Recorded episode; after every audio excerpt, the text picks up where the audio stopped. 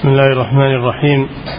الحمد لله رب العالمين والصلاة والسلام على نبينا محمد وعلى آله وأصحابه أجمعين.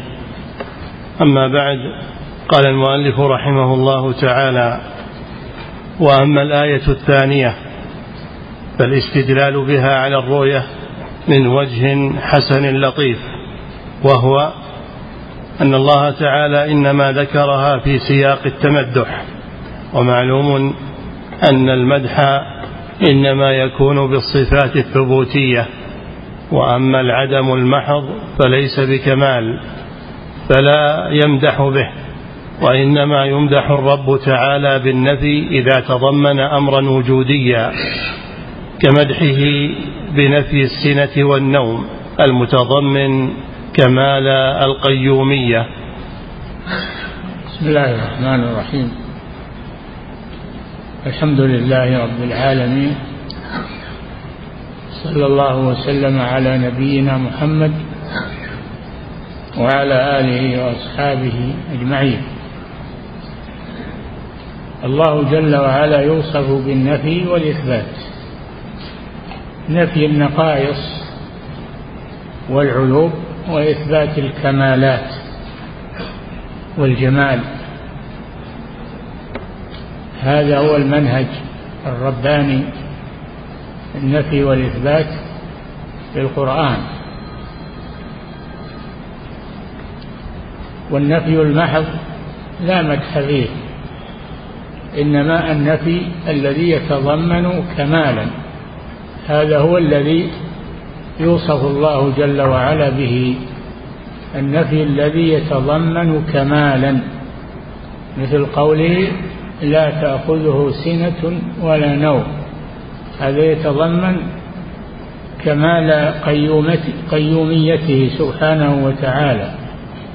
فهو فهو حي قيوم. حي لا يموت. قيوم لا ينام سبحانه وتعالى. لأن النوم صفة نقص. النوم بالنسبة لله صفة نقص. وأما النوم بالنسبة للإنسان فهو صفة كمال. الذي لا ينام هذا يكون مريضا أو به آفة. ففيه فرق بين النفي في حق الله والنفي في حق المخلوق. نعم. ونفي الموت المتضمن كمال الحياة. نفي الموت. نعم. عن الله جل وعلا. يتضمن كمال الحياة. توكل على الحي الذي لا يموت. فأثبت لنفسه الحياة ونفى عن نفسه الموت. لأن الحياة صفة كمال والموت صفة نقص. نعم. ونفي اللغوب والإعياء المتضمن كمال القدرة. ونفي اللغوب وهو التعب والإعياء وهو التعب. نفى عن نفسه هاتين الصفتين وما مسنا من لغوب يعني تعب. والإعياء ولم يعي بخلقهن ولم يعي يعني يتعب في خلق السماوات والأرض وذلك لكمال حياته وقيوميته سبحانه وتعالى. نعم. ونفي الشريك والصاحبة والولد والظهير المتضمن كمال ربوبيته وإلهيته وقهره. ونفي الشريك عن الله لا شريك له. نفي الشريك يتضمن كمال قيوميته وأنه سبحانه وتعالى لا يحتاج إلى شريك ولا إلى معين بل هو قادر سبحانه وتعالى. قدرة تامة. نعم. والصاحبة. الصاحبة وهي الزوجة لأن الله جل وعلا نفى عن نفسه الصاحبة أن يكون له ولد ولم تكن له صاحبة يعني زوجة. الولد لا يكون إلا من زوجة.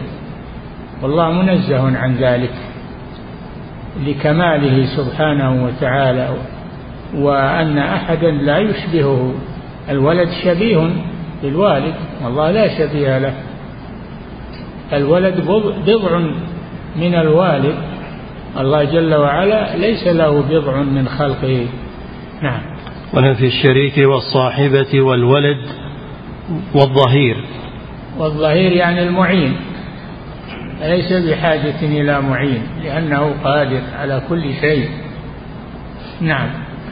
ونفي الشريك والصاحبة والولد والظهير المتضمن كمال ربوبيته وإلهيته وقهره. نعم. ونفي ونفي الأكل والشرب المتضمن كمال صمديته وغناه. نعم ونفي الأكل والشرب. الله لا يوصف بالأكل ولا بالشرب. وهو يطعم ولا يطعم ولا يطعم سبحانه وتعالى لأنه غني عن الأكل. إنما يحتاج إلى الأكل المخلوق. والشرب كذلك. الله جل وعلا غني عن الشرب. وإنما المحتاج إلى الشرب هو المخلوق الذي يظمأ إذا لم يشرب. نعم. ونفي الأكل والشرب المتضمن كمال صمديته وغناه. نعم. ونفي الشفاعة عند تفسير الصمد. الصمد الذي لا جوف له. والصمد الذي لا يأكل ولا يشرب. نعم. ونفي الشفاعة عنده إلا بإذنه. الصمد الذي تصمد الخلائق إليه بحوائجها أي تقصده. نعم. ونفي الشفاعة عنده إلا بإذنه المتضمن كمال توحده وغناه عن خلقه. نعم والشفاعة ما تكون إلا بشرطين عند الله. الشرط الأول إذنه للشافع. من ذا الذي يشفع عنده إلا بإذنه؟ الشرط الثاني رضاه عن المشفوع فيه. قال تعالى ولا يشفعون إلا لمن ارتضى. أما المخلوق فإنه يحتاج إلى الناس ولذلك يقبل شفاعة الشافعين لأنه بحاجة إلى الأعوان وبحاجة لو رد شفاعتهم ما أتوا عنده ولا ولا أعانوه على مهماته وهو بحاجة إلى الشفعاء ويشفعون عنده ولو لم يأذن ولو لم يرضى يضطر إلى قبول الشفاعة. نعم. ونفي الظلم المتضمن كمال عدله وعلمه وغناه. ولا يظلم ربك أحدا وما ربك بظلام للعبيد. فنفى عن نفسه الظلم لكمال عدله سبحانه وتعالى. نعم. ونفي الظلم المتضمن كمال عدله وعلمه وغناه. نعم.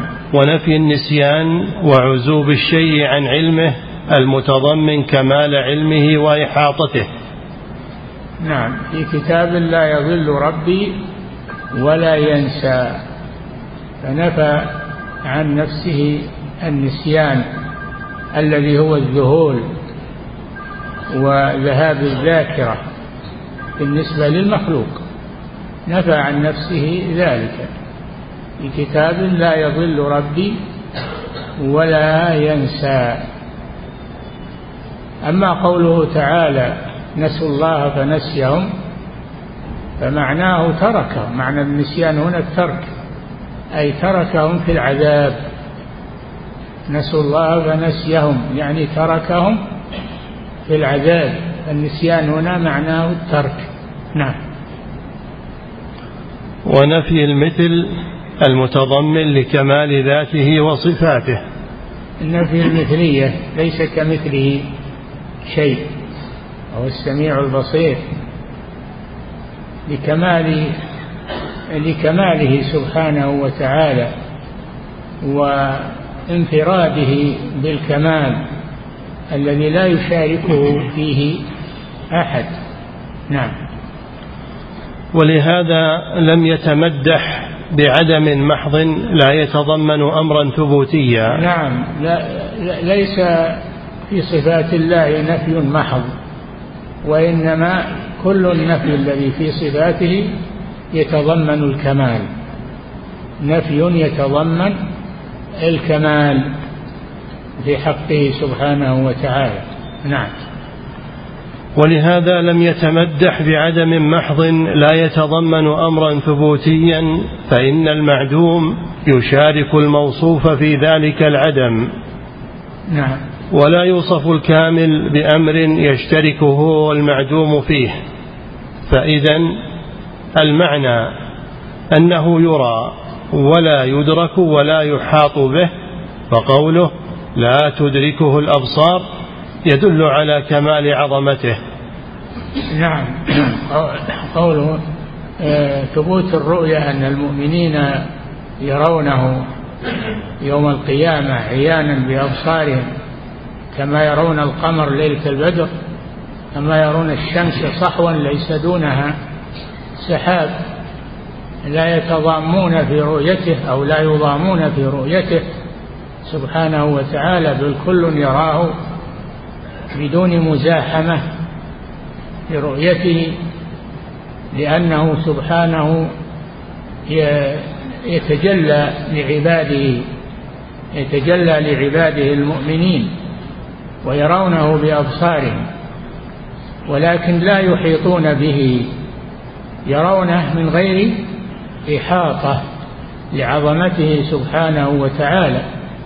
وأنت ترى الشمس تراها لكن لا تحيط بها ما تستطيع أن تحيط بالشمس. يعني تعرف حدودها. وإذا كان هذا في المخلوق تراه ولا تحيط به فكيف بالخالق؟ سبحانه وتعالى. نعم. فإذا المعنى أنه يرى ولا يدرك ولا يحاط به فقوله لا تدركه الأبصار يدل على كمال عظمته وأنه أكبر من كل شيء. لا تدركه الأبصار بمعنى لا تحيط به وليس معناه لا تراه الأبصار. تراه الأبصار ولكن لا تحيط به في حدوده سبحانه وتعالى. نعم. فقوله لا تدركه الأبصار يدل على كمال عظمته وأنه أكبر من كل شيء وأنه لكمال عظمته لا يدرك بحيث يحاط به. فإن الإدراك هو الإحاطة بالشيء. ليس بين قوله تعالى لا تدركه الأبصار وبين ثبوت رؤيته بالأبصار لا تنافي في, ذلك فالأبصار تدركه بمعنى أنها تراه ولكنها لا تحيط به. والمثل كما في الشمس أنت تراها ولا تحيط بها ولا تستطيع أن تحيط بالشمس. نعم. فإن الإدراك هو الإحاطة بالشيء وهو قدر زائد على الرؤية. نعم. كما قال تعالى فلما تراءى الجمعان قال أصحاب موسى إنا لمدركون قال كلا إن معي ربي سيهدين فلم ينفي موسى عليه السلام الرؤية وإنما نفى الإدراك. نعم. لما تراءى الجمعان قوم فرعون وقوم موسى عند البحر. قالوا إنا لمدركون البحر أمامنا والعدو وراءنا. قال عليه الصلاة والسلام كلا لسنا مدركين. كلا إن معي ربي سيهدين. فأوحى الله إليه أن اضرب بعصاك البحر. فانفلق ودخل دخل المسلمون على يبس حتى اجتازوا البحر يابسا كأنه الجبال.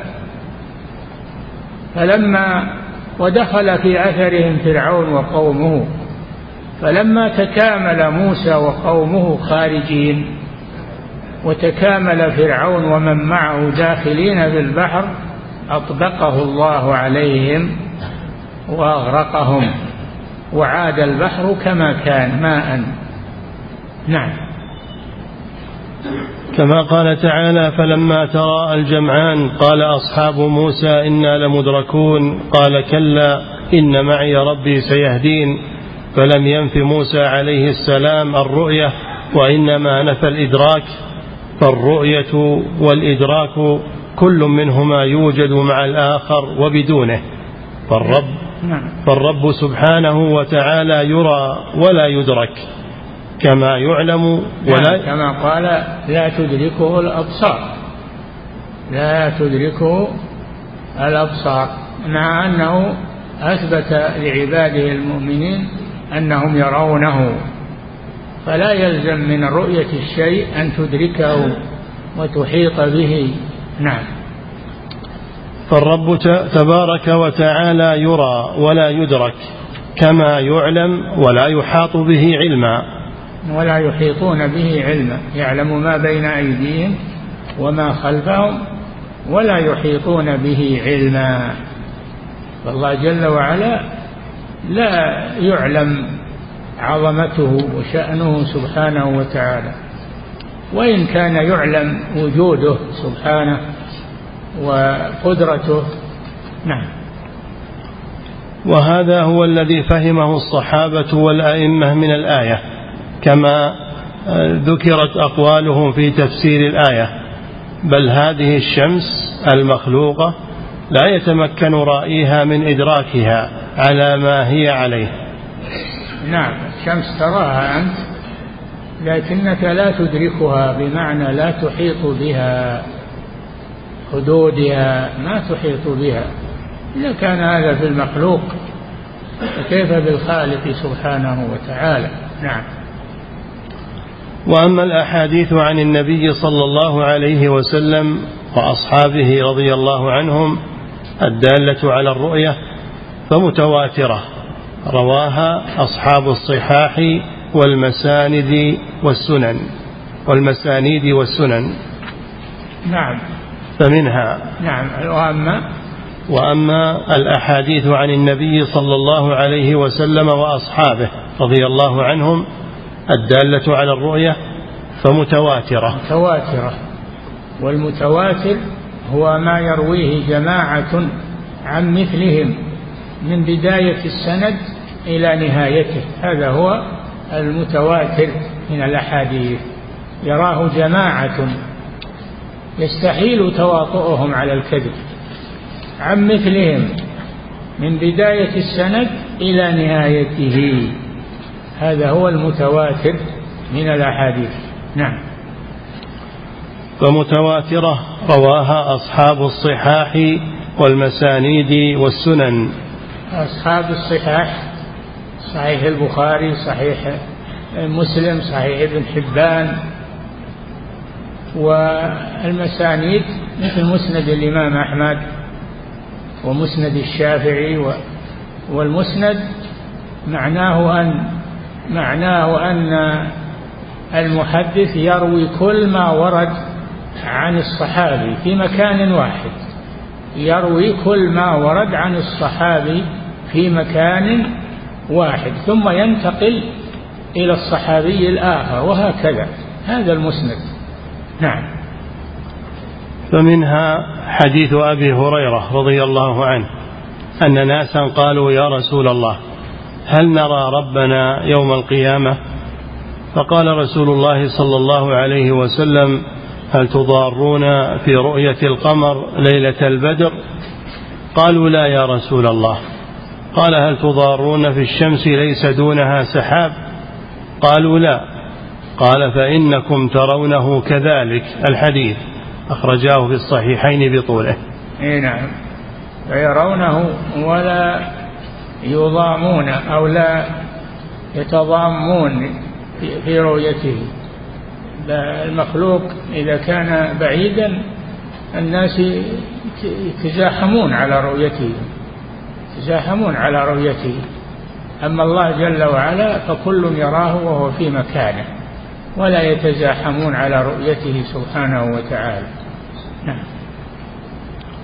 وحديث أبي سعيد الخدري أيضا في الصحيحين نظيره وحديث جرير بن عبد الله البجلي رضي الله عنه قال كنا جلوسا مع النبي صلى الله عليه وسلم فنظر إلى القمر ليلة أربع عشرة فقال إنكم سترون ربكم عيانا كما ترون هذا لا تضامون في رؤيته.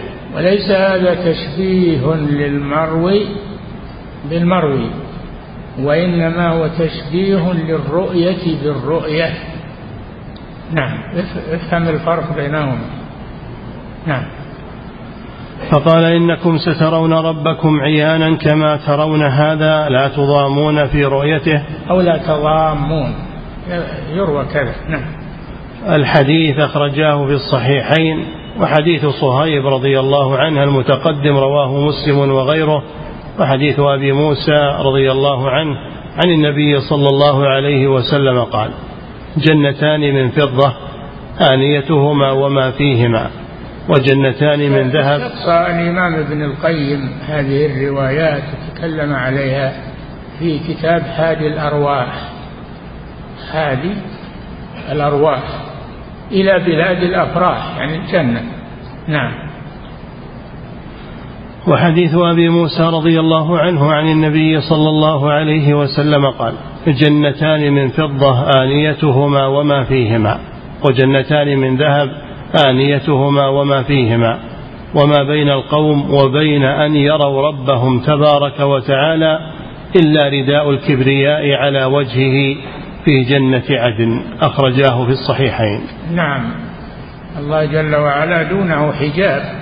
ما يراه ما يستطيعون الناس رؤية الله سبحانه وتعالى إلا إذا كشف الحجاب لعباده ليروه. وحجابه النور حجابه سبحانه النور. ولهذا قيل للنبي صلى الله عليه وسلم لما أسري به وعرج به إلى السماء. قالوا له هل رأيت ربك؟ قال نور أن أراه. يعني لا أستطيع أن أراه من النور الحجاب. نعم. ومن حديث عدي بن حاتم رضي الله عنه وليلقين الله أحدكم يوم يلقاه وليس بينه وبينه حجاب.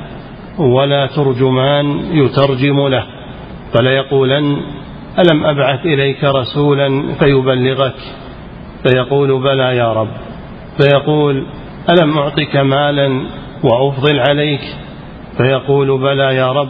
الحديث أخرجه البخاري في صحيحه. نعم الله يحاسب عباده يوم القيامة بأن يسألهم عما أنعم به عليهم فيعترفون بذلك لله عز وجل. نعم. وقد روى أحد وقد روى أحاديث الرؤية نحو ثلاثين صحابيا ومن أحاط الرؤية رؤية العباد لله. رؤية العباد لله سبحانه وتعالى. رواها. وقد روى أحاديث الرؤية نحو ثلاثين صحابيا. إيه فهي متواترة. نعم. ومن أحاط بها معرفة يقطع بأن الرسول صلى الله عليه وسلم قالها. ما في شك. ولولا تواترت. تواتر يقتضي اليقين بأن الرسول قالها وتكلم بها. نعم.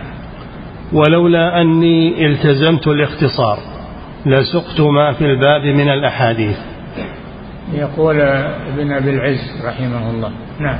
ولولا أني التزمت الاختصار لسقت ما في الباب من الأحاديث ومن أراد الوقوف عليها فليواظب سماع الأحاديث النبوية فإن فيها مع إثبات الرؤية أنه يكلم من شاء إذا شاء وأنه يأتي الخلق لفصل القضاء يوم القيامة. نعم.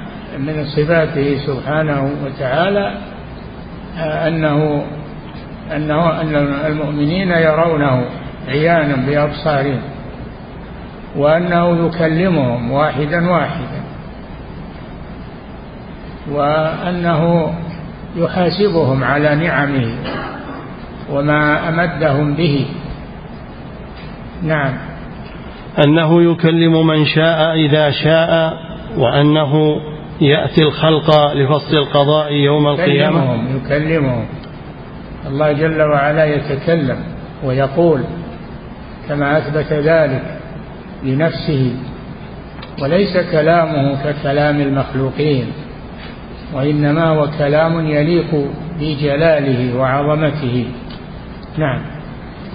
وأنه يأتي الخلق لفصل القضاء يوم القيامة. ومن صفاته أنه يأتي إلى إلى إلى العباد يوم القيامة لفصل القضاء بينهم. يأتي ويجيء وجاء ربك والملك صفا صفا. هل ينظرون إلا أن يأتيهم الله في ظلل من الغمام؟ والملائكة يعني وظلل من الملائكة. ظلل من الغمام والملائكة يعني يأتون معه والملائكة بالرفع عطفا على الجلالة أن يأتيهم الله في ظلل من الغمام والملائكة يعني يأتون معه سبحانه وتعالى. نعم. وأنه سبحانه فوق العالم.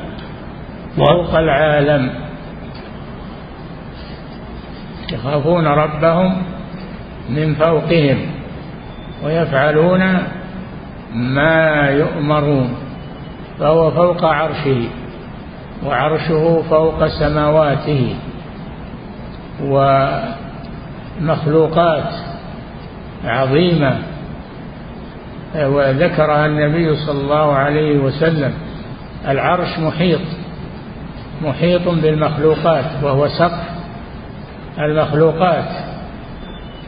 ومن فوق العرش بحر. من فوق العرش بحر.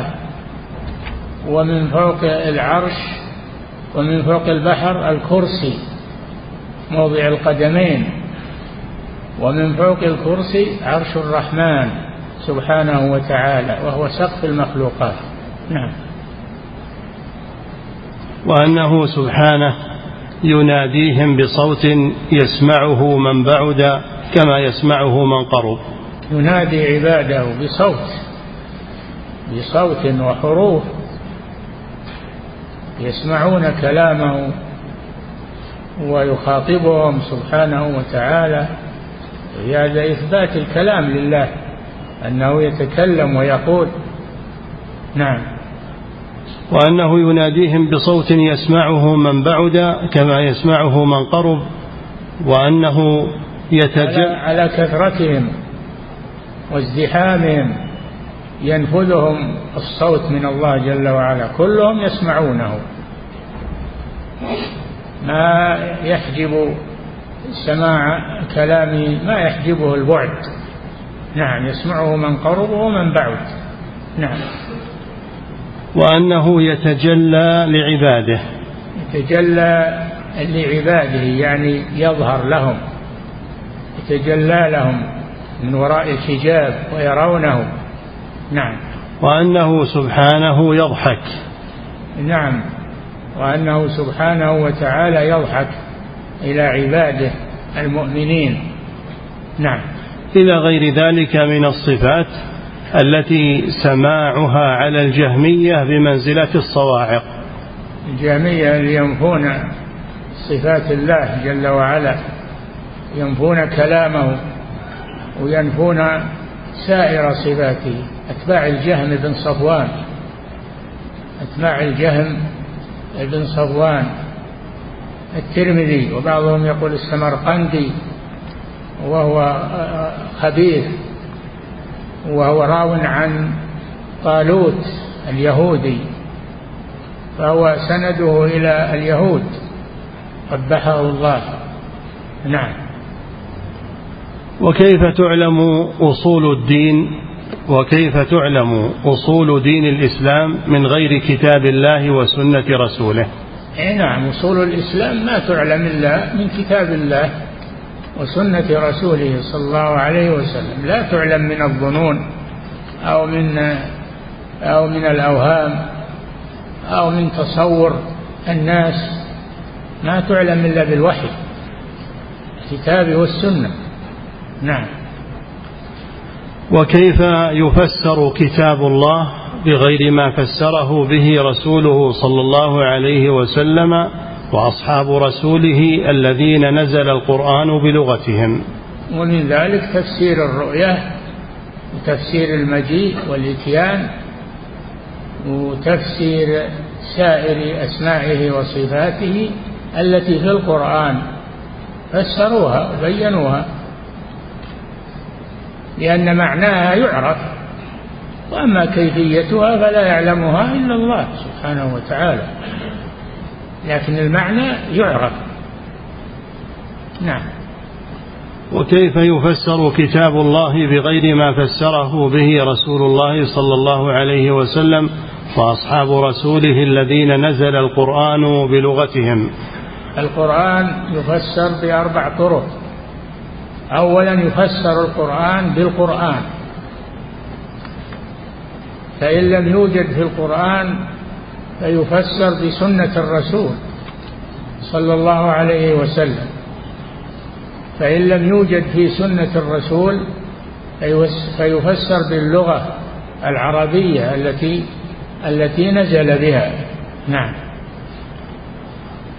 بغير ما فسره به رسوله صلى الله عليه وسلم وأصحاب رسوله الذين نزل القرآن بلغتهم وقد قلنا يفسر القرآن بأربعة أوجه في القرآن ثم بالسنة ثم بأقوال الصحابة الذين تتلمذوا على الرسول صلى الله عليه وسلم ثم باللغة العربية التي نزل بها. نعم. وقد قال رسول الله صلى الله عليه وسلم من قال في القرآن برأيه فليتبوأ مقعده من النار. لا يجوز لأحد أن يفسر القرآن برأيه أو بما آه، أو بما يظهر له بدون دليل. ما يجوز لأحد أن يفسر القرآن. كلام الله عز وجل. ووجوه التفسير كما سمعتم. القرآن بالقرآن القرآن بالسنة القرآن بلغة العرب التي نزل بها. نعم. وفي رواية من قال في القرآن بغير علم فليتبوأ مقعده من النار. لا يجوز للإنسان أن يفسر القرآن برأيه. ما يجوز له. فإن, فإن فعل فإنه من أهل النار يتبوأ مقعده من النار. هذا هذا نهي زاجر عن أحد يقول في القرآن بغير علم وبغير دليل. نعم. وسئل أبو بكر الصديق رضي الله عنه عن قوله تعالى وفاكهة وأبا ما الأب؟ فقال أي سماء تظلني وأي أرض تقلني إذا قلت في كتاب الله ما لا أعلم. سئل أبو بكر الصديق رضي الله عنه عن الأب وفاكهة وأب. ما معنى الأب؟ لم يكن عنده معرفة بالأب. فقال أي سماء تظلني وأي أرض آه، تقلني إذا قلت في القرآن بلا بما لا أعلم. ولا ولكن بعدما دونت كتب اللغة وكتب العربية فهم ولله الحمد. نعم. وليس تشبيه رؤية الله تعالى برؤية الشمس والقمر تشبيها لله بل هو تشبيه الرؤية بالرؤية. لا. المرئي بالمرئي ليس هذا تشبيه للمرئي بالمرئي وإنما هو تشبيه للرؤية بالرؤية. نعم. إنكم ترون ربكم كما ترون القمر. نعم. بل هو تشبيه الرؤية بالرؤية لا تشبيه المرء بالمرء ولكن فيه دليل على علو الله على خلقه. وإلا فهل تعقل رؤية بلا مقابلة؟ ومن قال؟ يرى لا في جهة. فليراجع عقله. يرى لا في من يقول يرى الله يرى يثبت الرؤيا لكن يقول لا في جهة. هذا ما يعقل إن شيء يرى وهو ليس في جهة. الله يرى في جهة العلو سبحانه وتعالى. ما في شيء يرى وهو ليس له جهة أبدا. نعم. ومن قال يرى لا في جهة فليراجع عقله فإما أن يكون مكابرا لعقله أو في عقله شيء وإلا فإذا قال يرى لا أمام الرائي ولا خلفه ولا عن يمينه ولا عن يساره ولا فوقه ولا تحته رد عليه كل من سمعه بفطرته السليمة. نعم أنه يرى في جهة وهي العلو. في جهة وهي العلو فوق مخلوقاته وهو القاهر فوق عباده. يخافون ربهم من فوقهم ويفعلون ما يؤمرون. نعم. ولهذا ألزم المعتزلة من نفى العلو بالذات بنفي الرؤية وقالوا كيف تعقل رؤية بغير جهة؟ ولهذا؟ ولهذا ألزم المعتزلة من نفى العلو بالذات بنفي الرؤية وقالوا كيف تعقل رؤية بغير جهة؟ اي نعم ما شيء يرى وهو ليس في جهة ما شيء. نعم. وإنما لم نره في الدنيا لعجز أبصارنا لا لامتناع الرؤية. فهذه لم نرى الله جل وعلا في الدنيا لأننا لا ندركه لا تدركه الأبصار. لأننا لا ندركه ولا تطيق أبصارنا, أبصارنا أن ترى ضعيفة.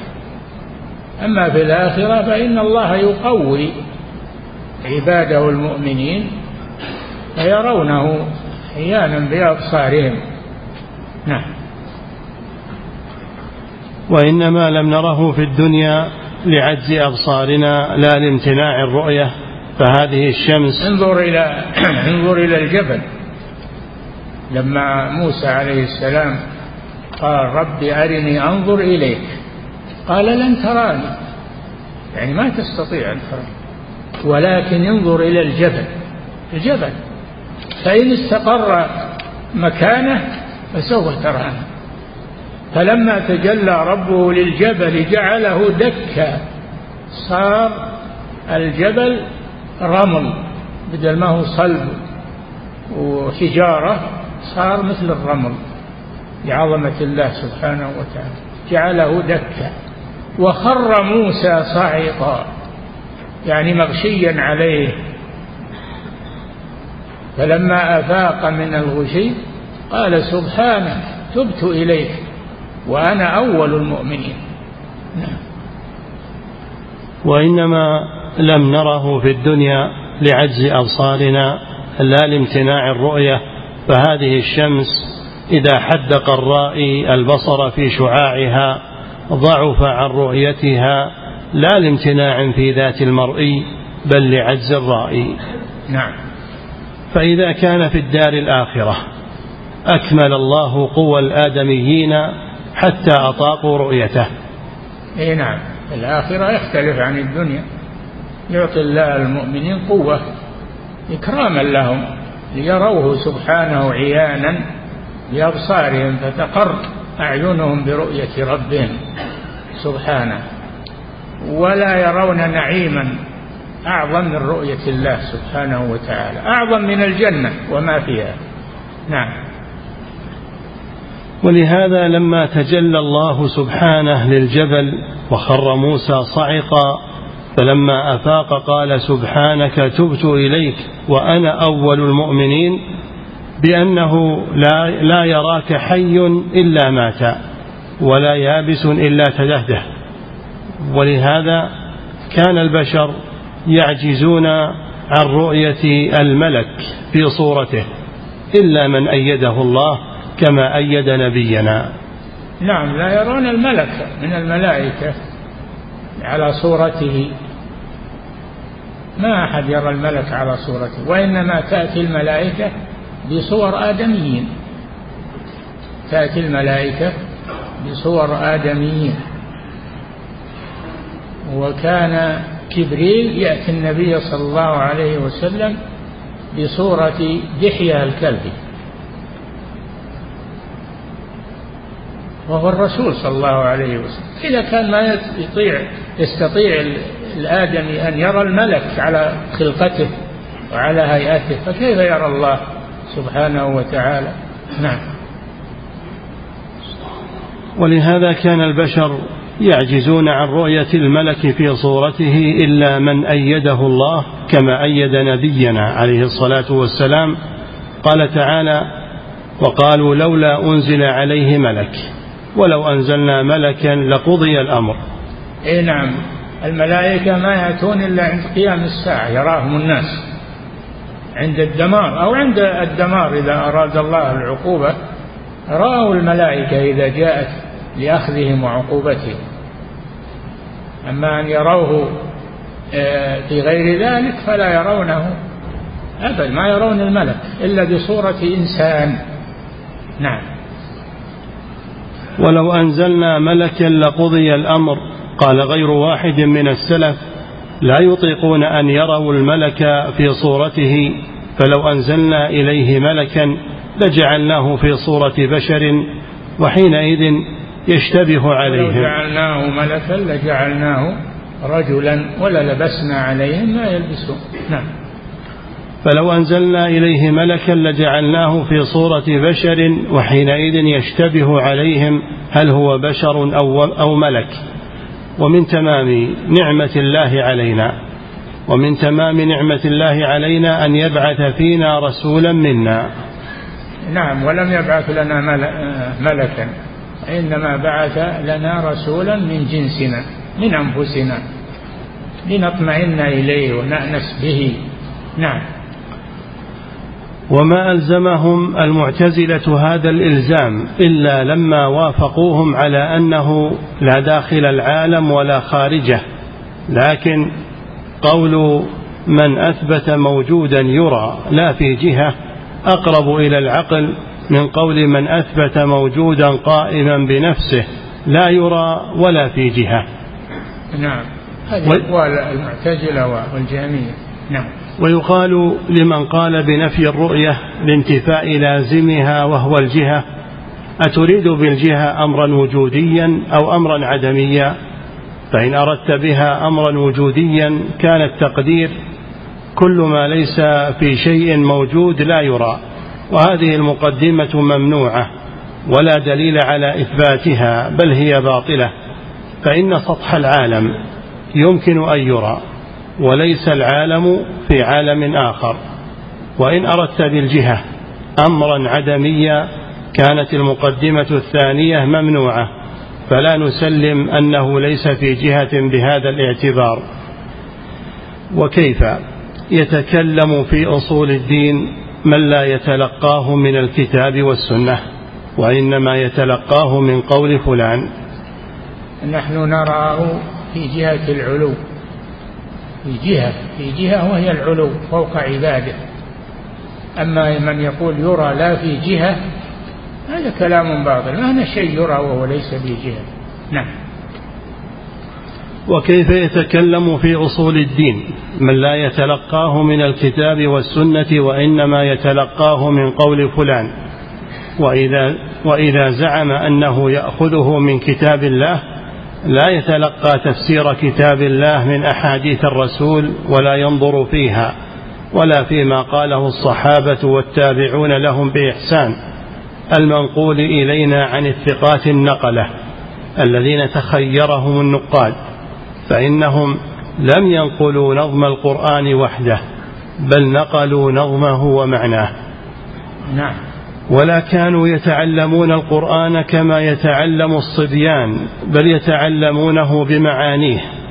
ومن لا يسلك سبيلهم فإنما يتكلم برأيه. هذا يقول ابن مسعود كنا لا نتجاوز عشر آيات حتى نعلم معانيهن والعمل بهن. نعم. ولا كانوا يتعلمون القرآن كما يتعلم الصبيان بل يتعلمونه بمعانيه ومن لا يسلك سبيلهم يعني يتعلمونه بتفسيره مع تفسيره. نعم. ومن لا يسلك سبيلهم فإنما يتكلم برأيه ومن يتكلم برأيه وما يظنه دين الله ولم يتلق ذلك من الكتاب والسنة فهو مأثوم وإن أصاب. أي نعم.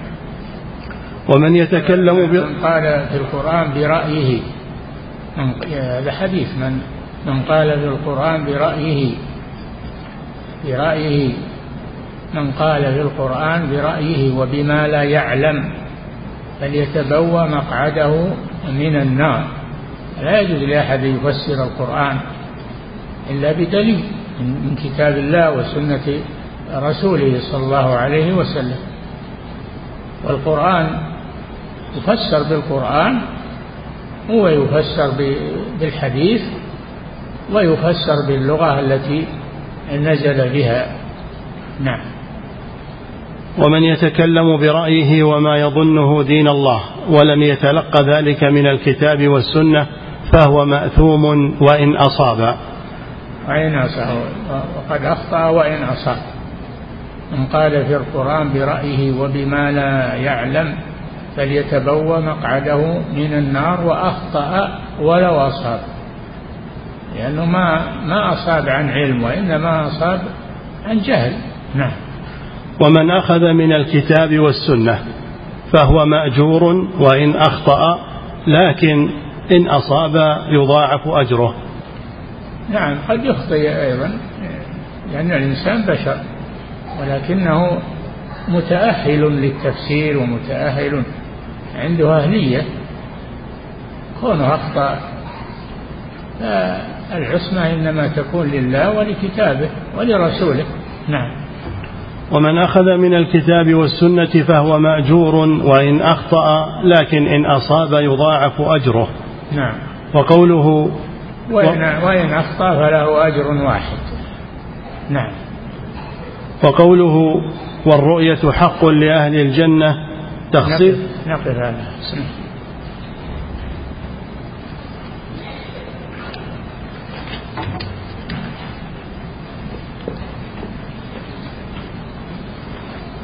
فضيلة الشيخ وفقكم الله. هذا السائل يقول ما حكم من ينفي رؤية الله عز وجل في الآخرة؟ نعم. ما حكم من ينفي رؤية الله عز وجل في الآخرة؟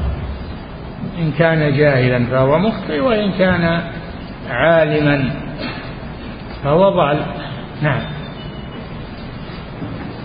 فضيلة الشيخ وفقكم الله في يوم القيامة الذي يحاسب العباد هل هو الله عز وجل أم ملائكته؟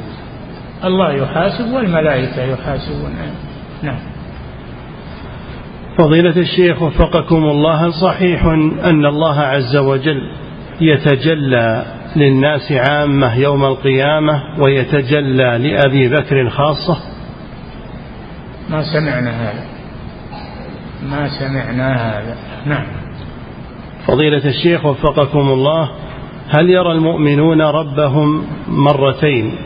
في عرصات القيامة وفي الجنة وهل هناك فرق بين الرؤيتين؟ ساحات عرصات يعني ساحات القيامة أرض المحشر أرض المحشر. يرونه إذا جاء لفصل القضاء بين عباده ويرونه في الجنة. نعم. فضيلة الشيخ وفقكم الله جاء في الصحيحين أن عائشة رضي الله عنها احتجت على على نفي رؤية النبي صلى الله عليه وسلم أنه رأى ربه بقوله تعالى لا تدركه الأبصار. وقد أشكل علينا أن هذه الآية هي دليل المعتزلة على نفي الرؤية فما التوجيه في ذلك؟ إيش؟ يقول جاء في الصحيحين أن عائشة رضي الله عنها احتجت على نفي رؤية النبي صلى الله عليه وسلم أنه رأى ربه احتجت بقوله تعالى لا تدركه الأبصار. وقد ما بلغ عائشة ما بلغها عائشة ما بلغها أنه رأى ربه عيانا نعم. فضيلة الشيخ وفقكم الله ما حكم الذين يفسرون القرآن وآياته بأحداث تحصل حاليا في الوقت المعاصر؟ لا يجوز هذا. يدخلون في الوعيد. من قال في القرآن برأيه وبما لا يعلم فليتبوأ مقعده من النار. ما يجوز هذا. نعم. فضيلة الشيخ وفقكم الله وكذلك يسأل عما يسمى بتفسير الإعجاز القرآني الذي هو منتشر حاليا. هل هو أمر شرعي؟ ما أعرفه ما أدري عنه. نعم. فضيلة الشيخ وفقكم الله ما معنى قوله صلى الله عليه وسلم لا تضارون في رؤيته؟ ما معنى قوله صلى الله عليه وسلم لا تضارون في رؤيته؟ هل هناك فرق بينها وبين قوله لا تضامون في رؤيته؟ لا ليس بينهما فرق. التضام هذا تضار يحصل منه ضرر. تضام يحصل منه ضرر وزحمة. نعم.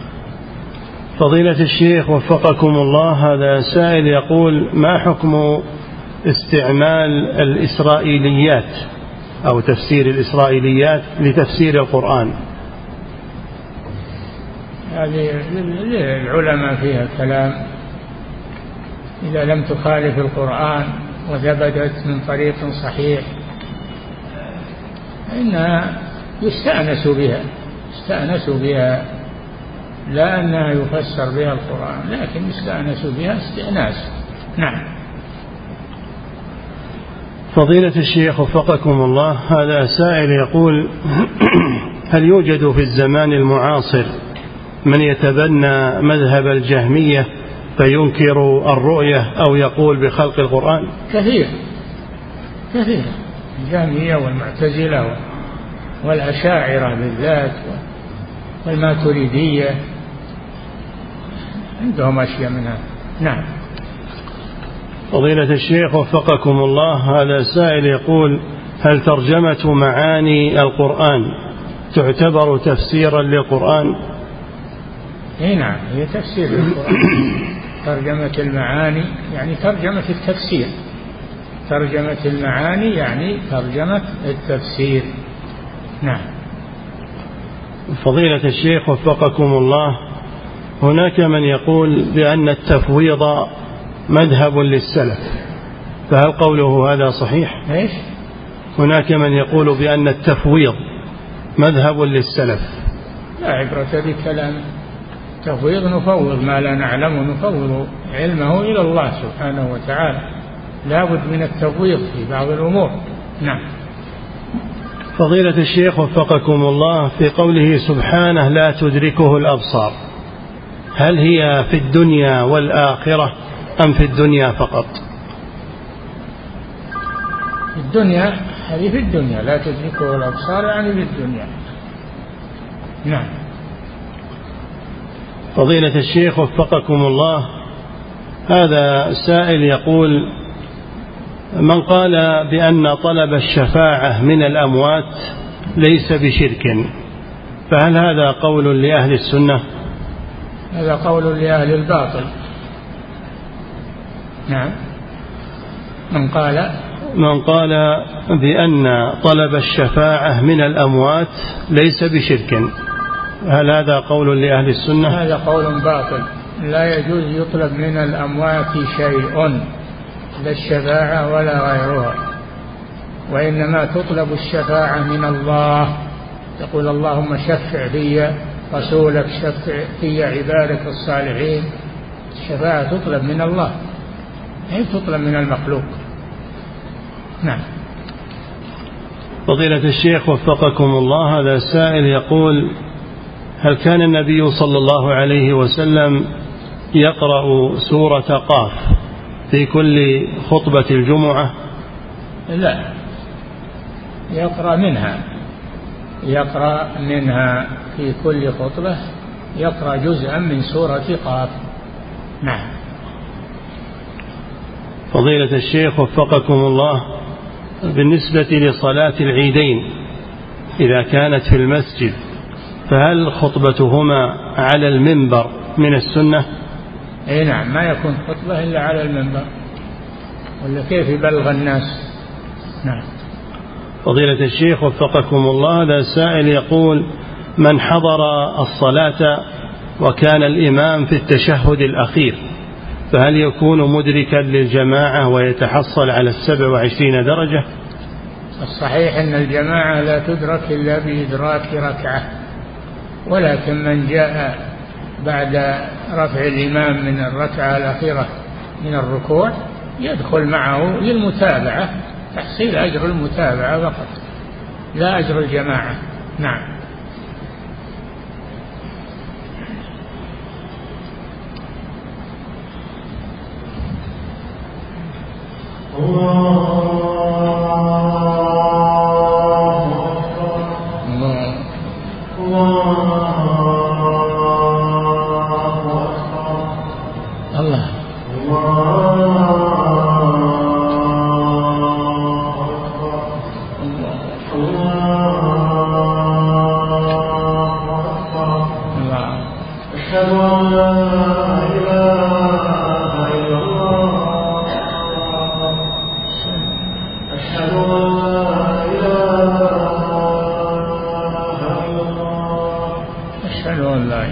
أشهد أن محمدا رسول الله أشهد أن محمدا رسول الله حي على الصلاة حي على الصلاة حي على الفلاح حي على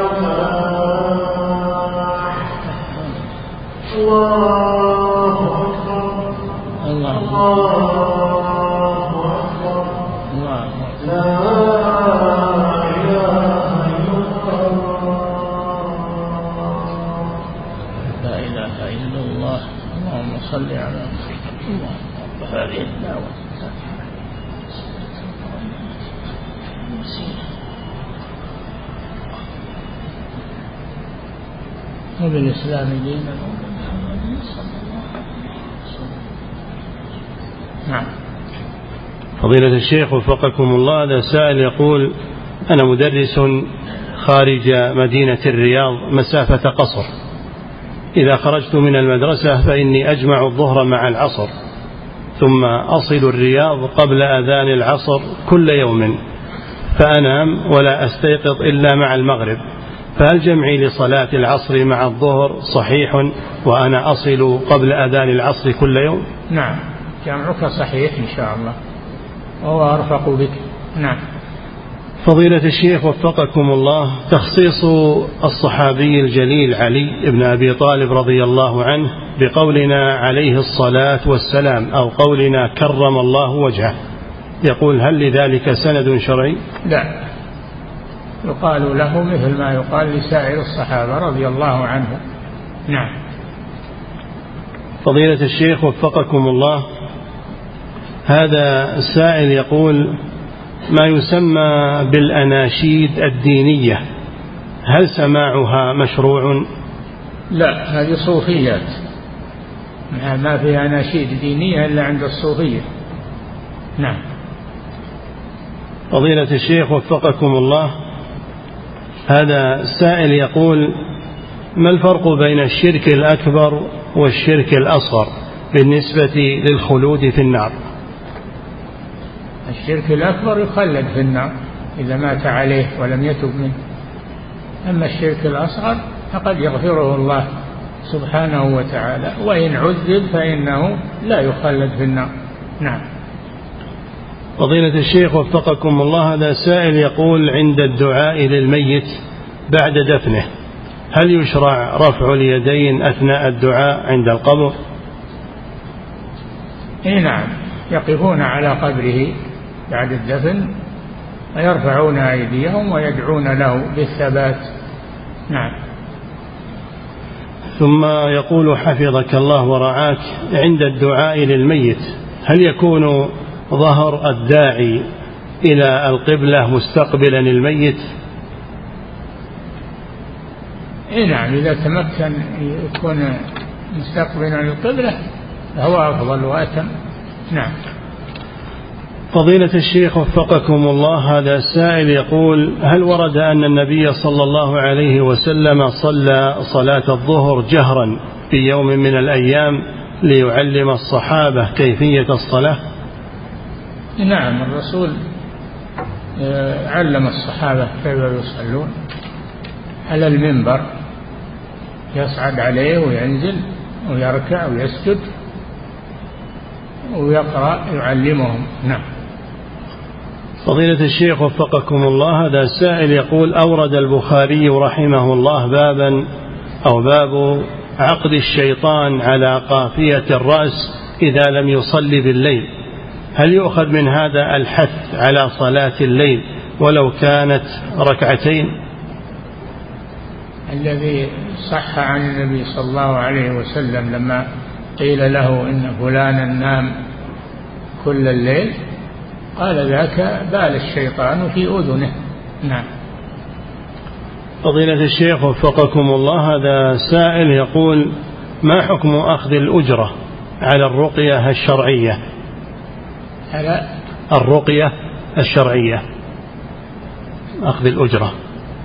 شو الرؤية الرقية. الرقية. نعم. لا بأس بذلك. إن حق ما أخذتم عليه أجرا كتاب الله. هذا في الرقية. وقصة الذين آه، رقوا اللذيذ بقطيع من الغنم وقالوا لا تقسموا حتى تسألوا رسول الله صلى الله عليه وسلم. فسألوه فقال اقتسموه واضربوا لي معكم بسهم. وقال إن أحق ما أخذتم عليه أجرا كتاب الله. نعم. فضيلة الشيخ وفقكم الله هذا سائل يقول إذا وقع الإنسان في اليمين الغموس أو أخذ الرشوة كيف يتوب من هذين الأمرين؟ يتوب إلى الله. من ذلك هو المال الذي أخذه آه، يخرجه يعطيه للمحتاجين والمساكين يتخلص منه. ما هو على أنه صدقة على أنه تخلص من هذا المال. نعم. فضيلة الشيخ وفقكم الله هذا سائل يقول صليت يوما إماما في صلاة الظهر ونسيت التشهد الأول وبعد أن شرعت في الركعة الثالثة تذكرته فرجعت إلى التشهد. يقول صليت يوما إماما في صلاة الظهر ونسيت التشهد الأول وبعد أن شرعت في الركعة الثالثة رجعت تذكرت فرجعت إلى التشهد. بعد أن فرغت من الصلاة قيل لي إن صلاتك باطلة لأنك عدت إلى التشهد بعد أن قمت إلى الركعة. فصلاتي صحيح باطلة. لا ما هي باطلة لكن أخطأت في هذا. أخطأت في هذا. إذا اعتمدت قائما شرعت في الركن المستقبل فلا ترجع من ركن إلى واجب لأن التشهد الأول واجب. فلا تترك الركن الذي شرعت فيه وترجع إلى واجب. هذا خطأ. صلاتك صحيحة إن شاء الله. نعم. فضيلة الشيخ وفقكم الله إذا دخل رجل المسجد وهو صائم فأذن المؤذن فهل يصلي تحية المسجد أو أن له أن يجلس لأكل شيء من الطعام قبل الصلاة؟ أي نعم يفطر يفطر أولا ثم يصلي يقوم ويصلي. نعم.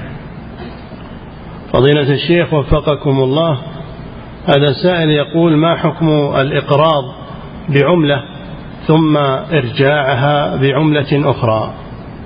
هذا صرف. هذا صرف. يجوز. يجوز هذا من باب الصرف. نعم.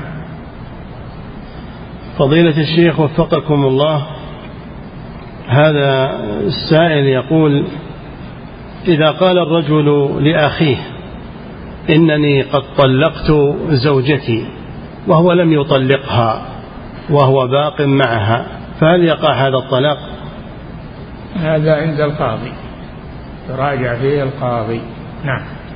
فضيلة الشيخ وفقكم الله إذا فاتت الجماعة الأولى وتيقن أنه لو ذهب إلى المسجد لوجد جماعة أخرى. إذا فاتت الإنسان الجماعة الأولى وتيقن أنه لو ذهب إلى المسجد لوجد جماعة أخرى هل يجب عليه أن يذهب إلى المسجد؟ نعم. يجب عليه لأجل يصلي جماعة. صلاة الجماعة واجبة. نعم. فضيلة فضيلة الشيخ وفقكم الله هذا سائل يقول إذا أراد الإنسان أن يحرم بحج أو عمرة فهل هناك ركعتان يصليهما عند الإحرام؟ لم يثبت هذا عن الرسول صلى الله عليه وسلم أن للإحرام صلاة تخصه. ولكن إذا أحرم بعد الفريضة فهذا أولى وقد فعله النبي صلى الله عليه وسلم. إذا يحرم بعد فريضة. نعم. هذا الذي فعله النبي صلى الله عليه وسلم. نعم. فضيلة الشيخ وفقكم الله هذا السائل يقول شيخ الإسلام ابن تيمية رحمه الله هل يعد من الحنابلة أم أنه مجتهد مطلق؟ لا ليس مجتهدا مطلقا بل هو حنبلي.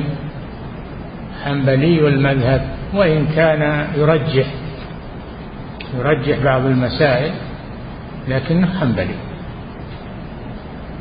ولما قيل له يعني قيل له لماذا تنتسب إلى مذهب أحمد وأنت عندك من العلم؟ قال ما أنا إلا قطرة من علم الإمام أحمد. نعم. فضيلة الشيخ وفقكم الله. في قول النبي صلى الله عليه وسلم إذا مات ابن آدم انقطع آه، عمله إلا من ثلاث آه، علم ينتفع به.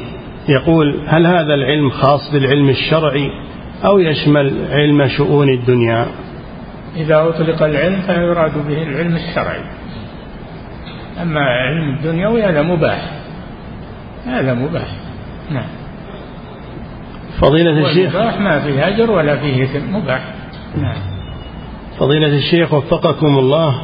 هذا سائل يقول هل يمكن أن نتعلم أصول الدين عن طريق الكتاب والسنة فقط دون رجوع إلى أقوال العلماء؟ أنت مبتدئ يا أخي. كيف تبي تأخذ من الكتاب والسنة وأنت عامي جاهل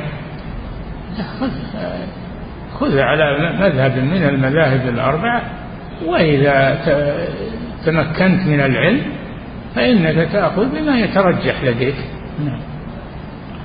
فضيلة الشيخ وفقكم الله هذا سائل يقول ما يسمى بالفراسة؟ هل هو داخل في ادعاء علم الغيب؟ لا. ما هو داخل. إن في ذلك لآيات للمتوسمين. هذه الفراسة توسم. نعم. فضيلة الشيخ وفقكم الله هذا سائل يقول هناك شخص يقوم بسب الدين ويتكرر منه ذلك. ما الطريق الشرعي للتعامل معه؟ وهل يجوز الاعتداء عليه؟ هذا كما ذكرتم في جواب سابق مثل هذا السؤال.